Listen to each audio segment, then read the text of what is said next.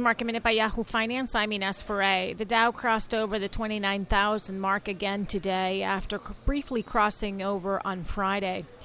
Today, Dow component JP Morgan Chase was the leader, up more than 2% after reporting strong quarterly results.